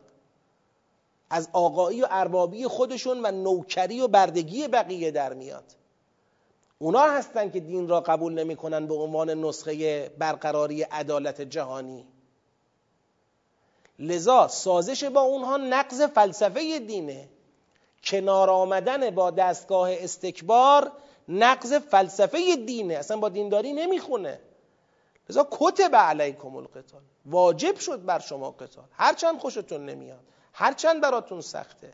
قرار نیست هرچی که سخته شر شما باشه. سخته ولی خیرتونه. خیر و شر واقعی شما را خدا می‌دونه. همش علمش پیش شما نیست. چه اینکه برعکس ممکنه چیزی رو شما خوشتون میاد. از سازش و صلح به قیال خودتون با دستگاه استکبار جهانی خوشتون میاد. ولی شر برای شماست. ضرر برای شماست. منابع شما را غارت می‌کنن منافع شما را به چالش می‌کشن. از شما بردگانی برای خودشون درست می‌کنن. نوکرانی برای خودشون درست می‌کنن. و روزی هم که تو کشورتون دیگه منبعی نداشته باشید که اونا قارتش بکنن شما را دیگه به چیزی نمی‌خرن. لهتون می‌کنن. یه سو استفاده است برای دوشیدنه همین گاو شیرده بشید برای اونا. اونا دنبال همینه. کتب علیکم القتال و هو کره لکم. روشن. بعد میفرماید آقا تا کجا؟ این که عن شهر الحرام می‌خواد غایت ایجاب قتال رو بفهمونه. بگه این قتالی که ما میگیم واجبه تا کجا واجبه؟ تا جایی که من خدا که خودم واضع حرمت قتال در ماهای حرامم. خودم راضی به قتال تو ماهای حرام نیستم. اصلا ماه حرام را درست کردم که توش قتال نشه. من خدا میگم تو ماه حرامم لازم شد قتال بکنید با اینا قتال بکنید. با چه بیانی؟ یسالون که عن شهر الحرام قتال فیه. ببینید قبلا بحث یسالون که عن الاهل قل هی مواقیت للناس والحج وليس البر بان تأتوا البيوت من ظهورها ولكن البر. من اتقا البيوت من ابوابها. اون یه مقدمه ای بود برای بحث قتالی که می‌خواست اونجا در واقع رفع مانع کنه برای تحقق چی؟ حج. اونجا دقدقه فقط حج بود. هنوز وارد بحث قتال به بیان استقلالی نشده بود. به مناسبت ورود به حج و اینکه حج مانع داشت خدای پای قتال رو وسط کشیده بود و الا اونجا بحث اصلیمون قتال نبود. لذا ما اونجا گفتیم ابهام زدایی از وجوب قتال. برای تحقق حج دنبال حجیم. می‌خوایم بگیم اون باید بشه. اینجا بحث اصلی کتبه است. قتال واجب شده. ای بسا نزول این آیات قبل از اون آیات باشه. من راجع به این اظهار نظر نمی‌خوام بکنم الان. وجوب قتاله اگر اینجا داره در یک آیه دو مرتبه بازیابی می‌کنه بحث شهر حرام را اینجا به چه مناسبت؟ به مناسبت نشون دادن جدیت خدا و قاطعیت خدا در اجرای حکم قتال حتی تو ماهای حرام. پس مناسبت طرح بحث فرق می‌کنه. همون بحثه. یه خلاصه ای از همون بحثی است که اونجا توی یه یک صفحه خوندیم. ولی مناسبت طرحش فرق می‌کنه. میفرماید که سوال می‌کنن از ماه حرام قتال تو این ماه. قل قتال فیه کبیر. او قتال گناه بزرگیه تو این ماه. و صد عن سبیل الله. قتال گناه صد عن سبیل الله گناه نیست. راه خانه خدا را میبندن و مانع رسیدن شماها به خونه خدا میشن. این گناه نیست. کفر بهی. کفر به خدا گناه نیست. قتال گناه کفر به مسجد الحرام که خانه خداست. اونجا را کردی جایگاهی برای مانور دنیاگرایی خودت و بتکده خودت. این گناه نیست. و اخراج و اهلهی منه. اونایی که واقعا اهل مسجد الحرامند یعنی مسلمون ها و موحدان. موحدان را از مسجد الحرام که کانون توحیده کانون زندگی موحدانه اخراج کردید این گناه نیست. اینا اکبر و الله اینا از قتال توی این ماه گناهش بزرگتر نزد خدا. درسته اون کبیره این اکبره. پس اینجا دیگه اون کبیر زیل این اکبر مجاز میشه. وقتی یه گناه بزرگتری داره اتفاق میفته دیگه اون گناه نیست برای شما که جلوی این گناه بزرگتر رو بخوای بگیری. ولفتنتو به یک بیان کلی. ولفتنتو اکبر من القتل. تو ماه حرام قتل حرام است بیشتر از قتل فتنه حرام است. حالا فتنه چیه؟ فتنه همین صد عن سبیل الله کفر بهی و المسجد الحرام اخراج اهلهی من اینا میشه فتنه. فتنه از خود قتل گناهش بالاتره. خب اینا کیان؟ اینایی که ما داریم مجوز میدیم باشون قتال کنید حتی تو ماه حرام. اینا کسانی هن که ولا یزالون یقاتلونکم. اینا شاید الان ماه حرام بهانه کنن که شماها دست از قتال بکشید ولی خودشون هیچ جوره دست از قتال نمی‌کشن. الان هم اگه شما بخوای بری با شما قتال می‌کنه. لا یزالون یقاتلونکم. اینا کلا در مقام مقاتله با شما مقامشون مبانیشون مکتبشون استراتژیشون قتال با شماست. دنبال چی هن؟ حتی یردوکم عن دینکم. ان استطاعوا. اینا قایت و هدف خود را این قرار دادن که شما را از دینتون برگردونن. یادتون هست چرا باید برگردونن؟ دنبال چی هن؟ سیاه قبلی که بحث مقاومت بود یادتونه دیگه. به خاطر اینکه شما دین داشته باشید عملا می‌خواید با استکبار و استعمار و استثمار و با اینا می‌خواید بجنگید دیگه. نمی‌خوان این جنگ در بگیره. اینا منفعت طلبانی هن که مسلحت را در مخالفت با دین می‌دونن. هر کی هم که دین رو پذیرفته برای اونا خطر محسوب میشه. دنبال اینن که شما را از دینتون برگردونن اگر بتوانند این برگردوندن شما از دینتون لزوما به این نیست که شما بگید ما دیگه مسلمان نیستیم. یا باید بگی مسلمان نیستیم یا مسلمانی باشی که با استکبار مشکلی نداشته باشی. جفتش میشه یردوکم ان دینکم شاهدم دارم براش سوره توبه. زیل بحث ولایت کفار خدا میگه یا ایها الذین آمنو من یرتد منکم عن دینهی فسوف یأتی الله به قوم خب اون یرتد منکم عن دینهی رو برید در سوره مائده نگاه بکنید. بحث ولایت کفاره. کفار می‌خوان بر شما مسلط باشن. اگه بر شما مسلط شدن و شما پذیرفتی تسلط کفار را ارتداده نه ارتداد فقهی که حالا بحثش تو فقه شده ها یعنی از دین برگشتنه. کافره. در حالی که انسان مرگشو که نمی‌دونه که درسته؟ یعنی خود همین که خدا این مسئله رو به مرگ گره می‌زنه اینجوری بمیری کافر مردی؟ یعنی شما باید لحظه ای درنگ نکنی در خروج از این حالت. یعنی نباید این حالت رو بپذیری. چون نمی‌دونی که کسی به شما نگفته سال دیگه میمیری امسال میمیری الان میمیری فردا میمیری. باید احسن. بله. بله نگفته من مسلمان نیستم. بله همین. بله. بله عرض کردم خدمت برادرمون. این آیه یه جورایی خلاصه مباحثی است که ما اونجا داشتیم. تو آیات قبلی داشتیم. درباره یسالون که عن الاهل قل هی مواقیت للناس. ولی اون مب... این مباحث که مفصلترش رو گذشته داشتیم اونجا مدخل بحث حجمون بود. اونجا مدخل بحث حجمون بود. یعنی خدا ایاتون باشه تو همون سیاقی که شروعش یسالون که عن الاهل بود قل یه مواقیت للناس والحج آیه آخرش چی بود؟ و اتم الحج والعمرة لله بود. بعد سیاق بعدیش چی بود؟ الحج و اشهر معلومات. یعنی مثلا یه مدخلی بود برای بحث حج. می‌خواست بگه حج اونقدر وجوبش جدیه که ماه حرام هم بخوان مانعتون بشن باید شما مانع رو بشکنید و حجتون رو به جا بیارید. اما اینجا بحث حج بحث اصلی ما نیست. اینجا بحث قتال بحث اصلی ماست.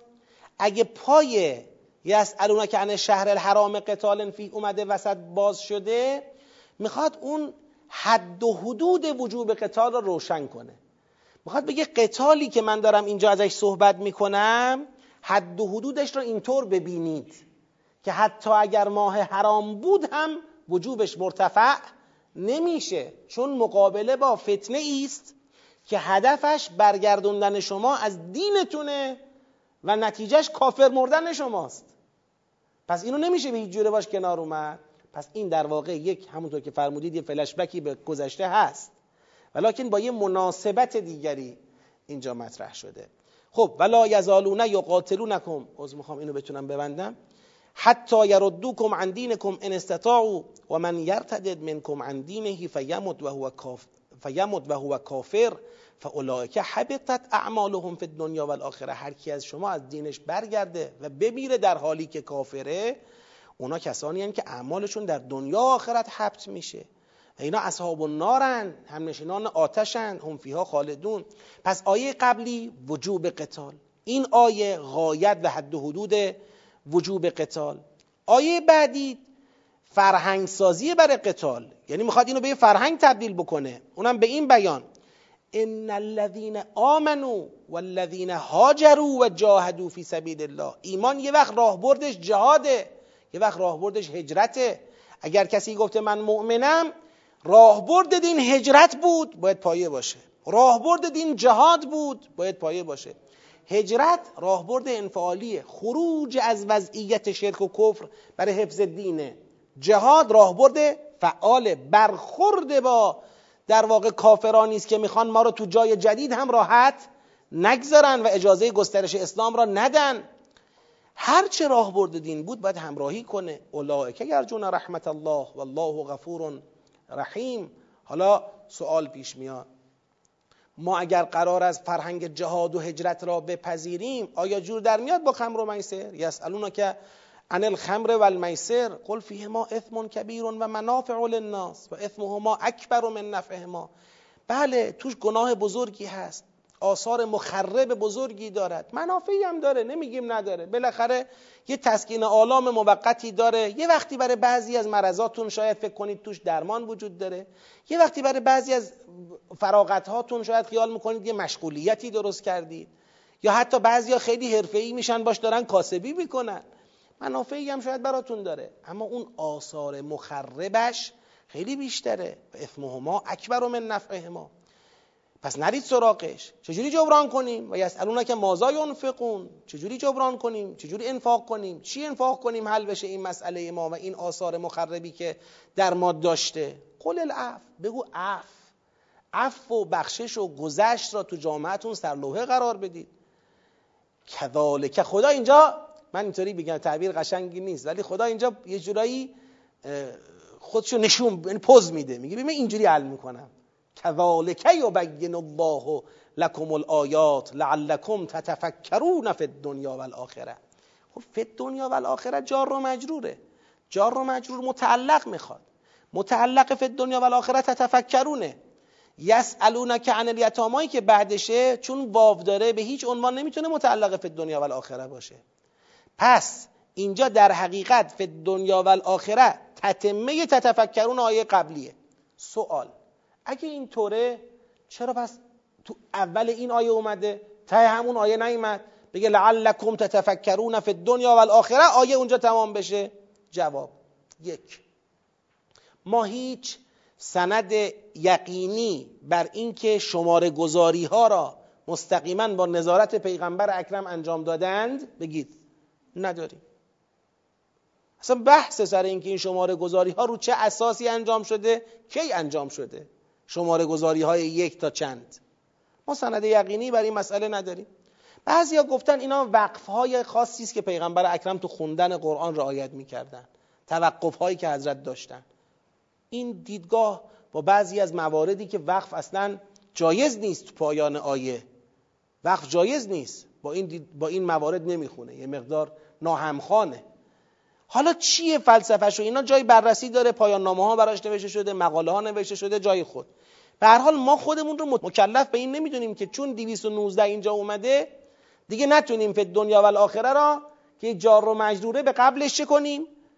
متصل کنیم. اما یه نکته دیگه هم هست. اون نکته دیگه هم به نظر من اینجوری میاد.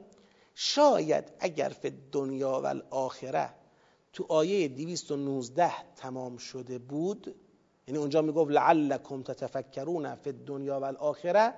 دیگه ما و شروع آیه این بود و یسالونک عن الیتاما. ما دیگه متوجه این که بحث یتاما از متعلقات بحث قتاله نمی شدیم یعنی می گفتیم شروع بحث جدید. اما یه جورایی جلوی اینم گرفته شده. یعنی خدا حالا نمیگم بحث خدا رو اینجا پیش نمی‌کشم. یه جورایی این فی دنیا و الاخره ای که مال اون آیه است ولی سر این آیه آمده این دوتا آیه رو به هم چیکار کرده؟ گره هم زده. چون ما یه مبنایی رو توی یه روشی رو توی روش های سیاقیابی گفتیم. هیچ وقت سیاق از وسط آیه شروع نمی کنیم همین که به فد دنیا و الاخره خوردیم ما رو کشون تو آیه بعدی خود این یه دلیل اتصال برای بحث یتاما به بحث قبلشه. حالا بر فرض این که این شماره گذاری ها توقیفی باشند این خاصیت از اینجا استفاده می شود تفکر در دنیا و آخرت یعنی اینکه شما برای اون بحثی که تبیینی که خدا می‌کنه نسبت به آیاتش این تبیین با تفکر شما را میرسونه به یه سری نتایجی در حوزه دنیاتون و به یه سری نتایجی در حوزه آخرتتون. خدا میاد یه مقوله ای را بیان می‌کنه باز می‌کنه میگه ببین خمر و میسر منافعی دارد اسمی دارد اسمش اکبر است. سوال می‌کنن چی انفاق کنن؟ بهشون بگو اف انفاق بکنید. و یه جورایی چند تا گزاره برای شما اینجا مطرح کرد. این گزاره ها معلوماتی است که اگر روشون فکر کنید یه نتایجی برای دنیاتون به دست میاره. چون تفکر توی معنی لغت و اصطلاح یعنی از معلومات به مجهولات رسیدن. چند تا معلوم رو کنار هم می‌ذاریم به یه نتایجی که نداشتیم می‌رسیم. شو تفکر. یه سری نتایج هم برای آخرتتون داره. یعنی فقط به جنبه مادی و دنیویش نیندیشید فقط به جنبه اخرویش هم نیندیشید. بحثی که مطرح می‌کنیم هم در حوزه مسائل مادی و عادی قابل پیگیری و نتیجه گیریه هم در حوزه مسائل اخروی قابل پیگیری و نتیجه گیریه. اصطلاحا مقوله میگساری و قماربازی و جبرانش صرفا یه مقوله معنوی و اخروی نیست. که بگیم اگر کسی به آخرت ایمان دارد یه جاهایی خدا میگه که مثلا لمن کان یرجو الله و الیوم الاخر اگر کسی به آخرت ایمان دارد تمکین می‌کنه. نه خدا می‌خواد بگه هم تو دنیا شما با نگاه دنیایی داری نگاه می‌کنی؟ خیلی قشنگ میشه با همین نگاه دنیایی جنبندی کرد که خمر و میسر به نفع جامعه نیست باید کنار گذاشته بشه اف جایگزین بشه. حالا اصلا آخرت هم شما معتقد نباش. نگاه اخروی نگاه می‌کنی بازم قابل اثباته. لعلکم تتفکرون فی الدنیا والآخره. نخه تو آخرت چه تفکری من می‌خوام بکنم؟ ظرف نیست. تتفکرون درباره دنیا با لحاظ سیاق یعنی آثار و طبعات خمر و میسر و عف تو دنیا. و آخره آثار و طبعات خمر و میسر و عف تو آخره. بازه بازه. ببینید وقتی خدای متعال میگه تفکر کنید خودش دعوت به تفکر می‌کنه. یعنی داره اذهان را به یک مطالعه و بررسی و استنتاجی دعوت می‌کنه. هر ذهنی و هر فضایی به اقتضای خودش نتایجی رو به دست میده. بازه. یعنی نبسته خدا تهشو که تفکر کنید و به این نتیجه باید برسید. یعنی من گزاره ها رو بهتون دادم بررسی کنید. جای بررسی داره. هم تو بحث های دنیویتون هم تو بحث های اخرویتون. می‌تونید این مباحث رو ردش رو بگیرید. خمر و میسر جاری باشد دنیای ما به چه روزی میفته اصلا آخرت هم نداریم. به چه روزی میفتیم لذا خیلی از کشورهایی که حتی باور اخروی توشون مبنای قانونگذاری نیست خمر و میسر ممنوعه. به خاطر اینکه می‌دونن چقدر طبقات منفی تو همین زندگی و روال عادی دنیای خودشون داره. همینطور اف که بخواد جایگزینش بشه و برعکسه. می‌تونی با بررسی ها استنتاجات. اون نکته که شما فرمودید بحث کر هم میشه اینجا ربط داد. بله البته کذالک یبین الله رو چون در واقع حداقل بنده پایان سیاق نمی‌دانم. تا اینجا. اون وقت بعد یه آیه میمونه. همین. حالا قابل تعمله روش تعمل می‌کنیم. اما با توجه به ساختاری که الان ما پیشنهاد دادیم که هنوز یه آیه دیگه این بحث این سیاق ادامه دارد دو تا آیه دیگه ادامه دارد با توجه به این ساختار پیشنهادی من میگم والله غفور رحیم کلا آیه 218 ان الذين امنوا والذين هاجروا وجاهدوا في سبيل الله اولئك يرجون رحمت الله والله غفور رحیم. این جنبندی کتبه بود کتبه تا اینجا. این خودش یک فاز کلی قبل از استفتاعات بود. توی استفتاعات یسالونک عن الخمر و المیسر با یسالونک مازا ینفقون که زیل اون ما میبینیمش با هم یک کذالک یبین الله داره. یعنی ما کذالک یبین الله یبین الله لکم الآیات لعلکم تتفکرون فی الدنیا و را ناظر به خمر و میسر و عفو. این سه تا بحث. این دو تا سوال قبلی بیشتر می‌بینیم. احسن همینه اونم دو مرتبه سوال بعدیه که یه سوال دیگه است باز اونم زیلش اینه. ببینید و یبین آیات الناس لعلهم یتذکرون. یعنی یه جنبندی اون قسمت اولش داره که کتب علیکم القتاله که با اون بحث والله غفور رحیم. یه جنبندی اون دو تا سوال بعدی که به هم مربوطن دارن کذالک یبین الله. یه جنبندی هم یسالونک عن الیتاما داره که یبین آیات هیل الناس لعلهم یتذکرون. خب تو بحث یتاما هم که تکلیف روشنه. یسالونک عن الیتاما قل اصلاح لهم خیر و انت خالتوهم گفتیم بحثش چیه؟ می‌خواد بگه آقا فرهنگ قتال لوازمی هم داره دیگه. اگر. قتال تو جامعه هست مقوله ایتام هم تو جامعه پررنگه. حالا جامعه ای که از خمر و میسر نجاتش دادیم مسئولیت بپذیرد در حوزه ایتام. اگر این مسئولیت پذیری نباشد خود به خود پایه های قتال چی میشه؟ سست میشه دیگه. فردا خانوم ها مانع از این میشن که آیونشون قتال برن. آیون دیگه دست و پاشون میلرزه که خانواده رو بذارن قتال برن. حالا من رفتم برنگشتم تکلیف خانوادم چی؟ هیچ کی صاحب نیست. هیچ کی صاحب نیست. هیچ جور کسی به این داد اینا نمی‌رسه. خب این که نمیشه. خب باید این فرهنگ تو جامعه تثبیت بشه تا فرهنگ قتال هم درست تثبیت بشه در جای خودش قرار بگیره.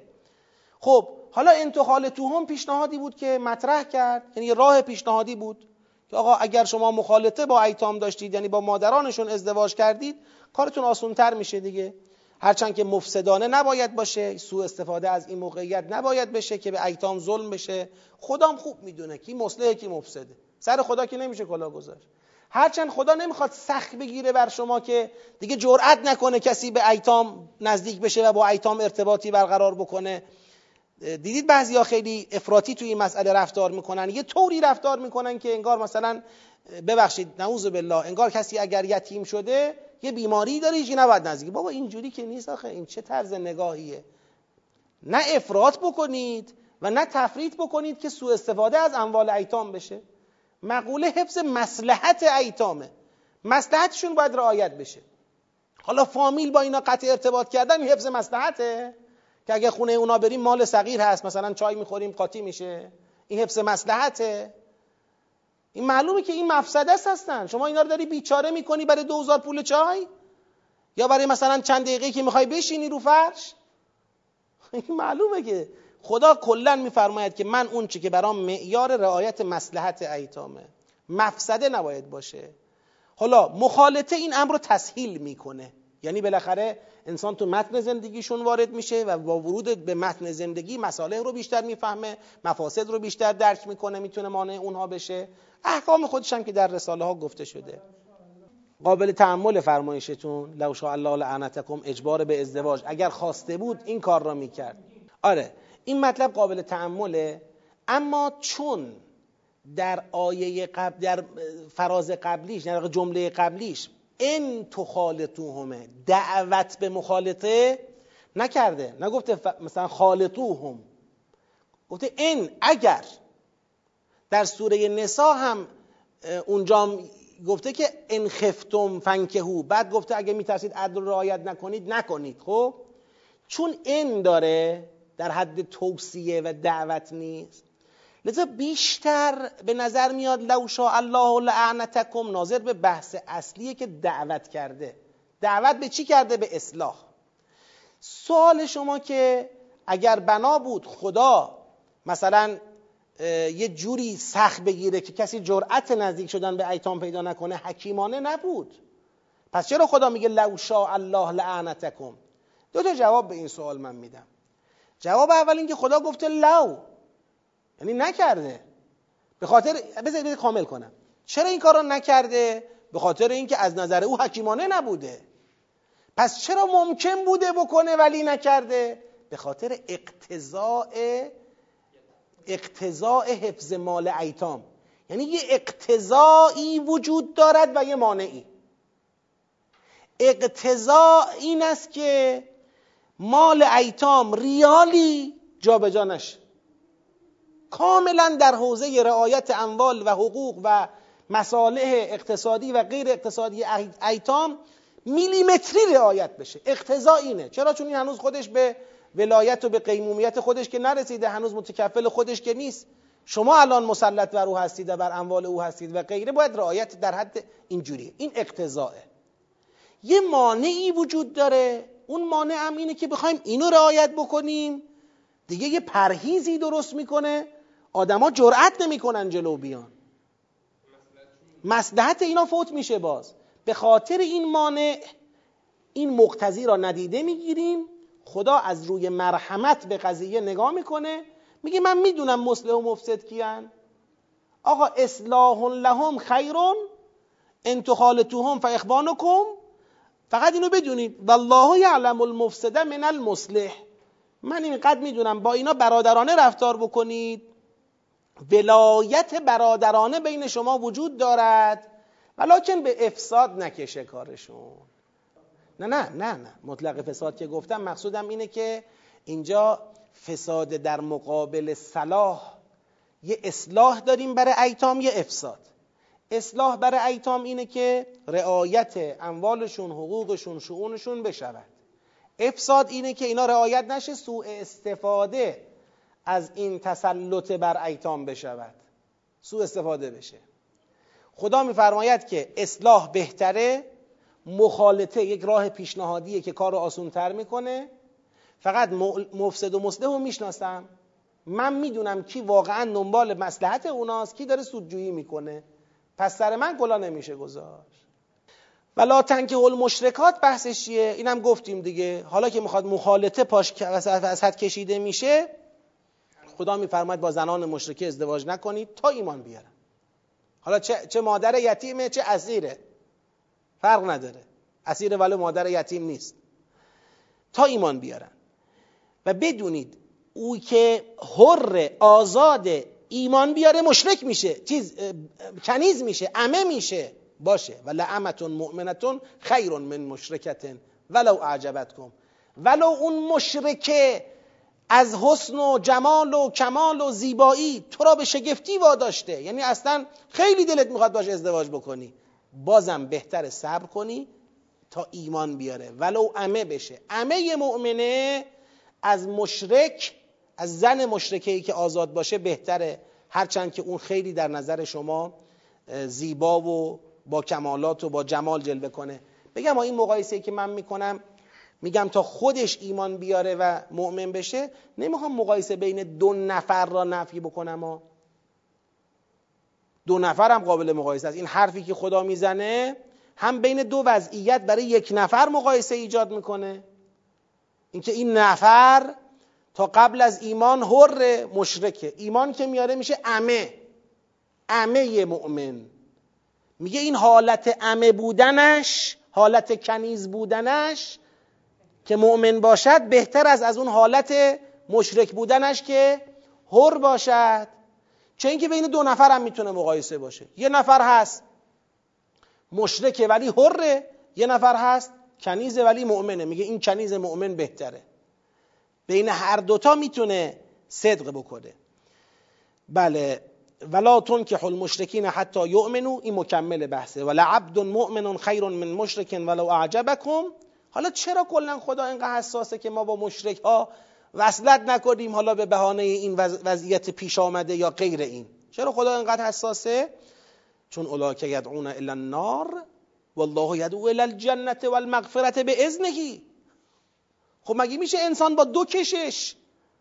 همسر برای انسان کشش ایجاد می‌کنه. خب یک کشش ایجاد بشه به سمت جهنم تو هم که بنده خدایی مؤمنه به خدایی کشش هم به سمت بهشت. خب چیه تکلیف تو چیه؟ تو تزاهم های بهشت و جهنم که تو زندگیت پیش میاد کدوم بری می‌خوای باشی؟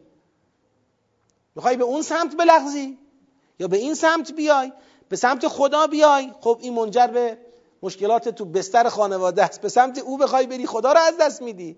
این تضاد و تعارض دو کشش برای روح و سلامت روحی یک انسان مزره لذا خدا اجازه نمیده.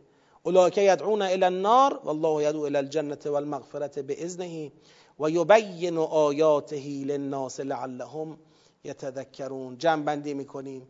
بحث اصلی وجوب قتال. وجوب قتال تا چه حدی؟ تا اونجایی که ماه, ماه حرام هم باشه مرتفع نمیشه. فرهنگش باید جا بیفته. تا رسیدن مؤمنین به فرهنگ جهاد. سه تا سوال زیلشه که این سه تا سوال رو من میگم ملتزم ساختن مؤمنان به قتاله. یعنی یکیش میگه آقا قتال می‌خواید؟ فرهنگ قتال و جهاد می‌خواید؟ ترک خمر و میسر. فرهنگ قتال و جهاد می‌خواید؟ گسترش اف فرهنگ قتال و جهاد می‌خواید؟ در واقع مسئولیت پذیری در قبال ایتام.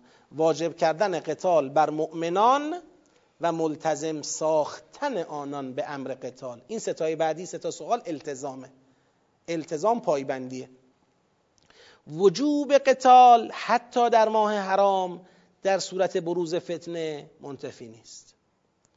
و قماربازی و شرابخواری باید جای خود را به انفاق عفو و گذشت و مسئولیت پذیری بدهد.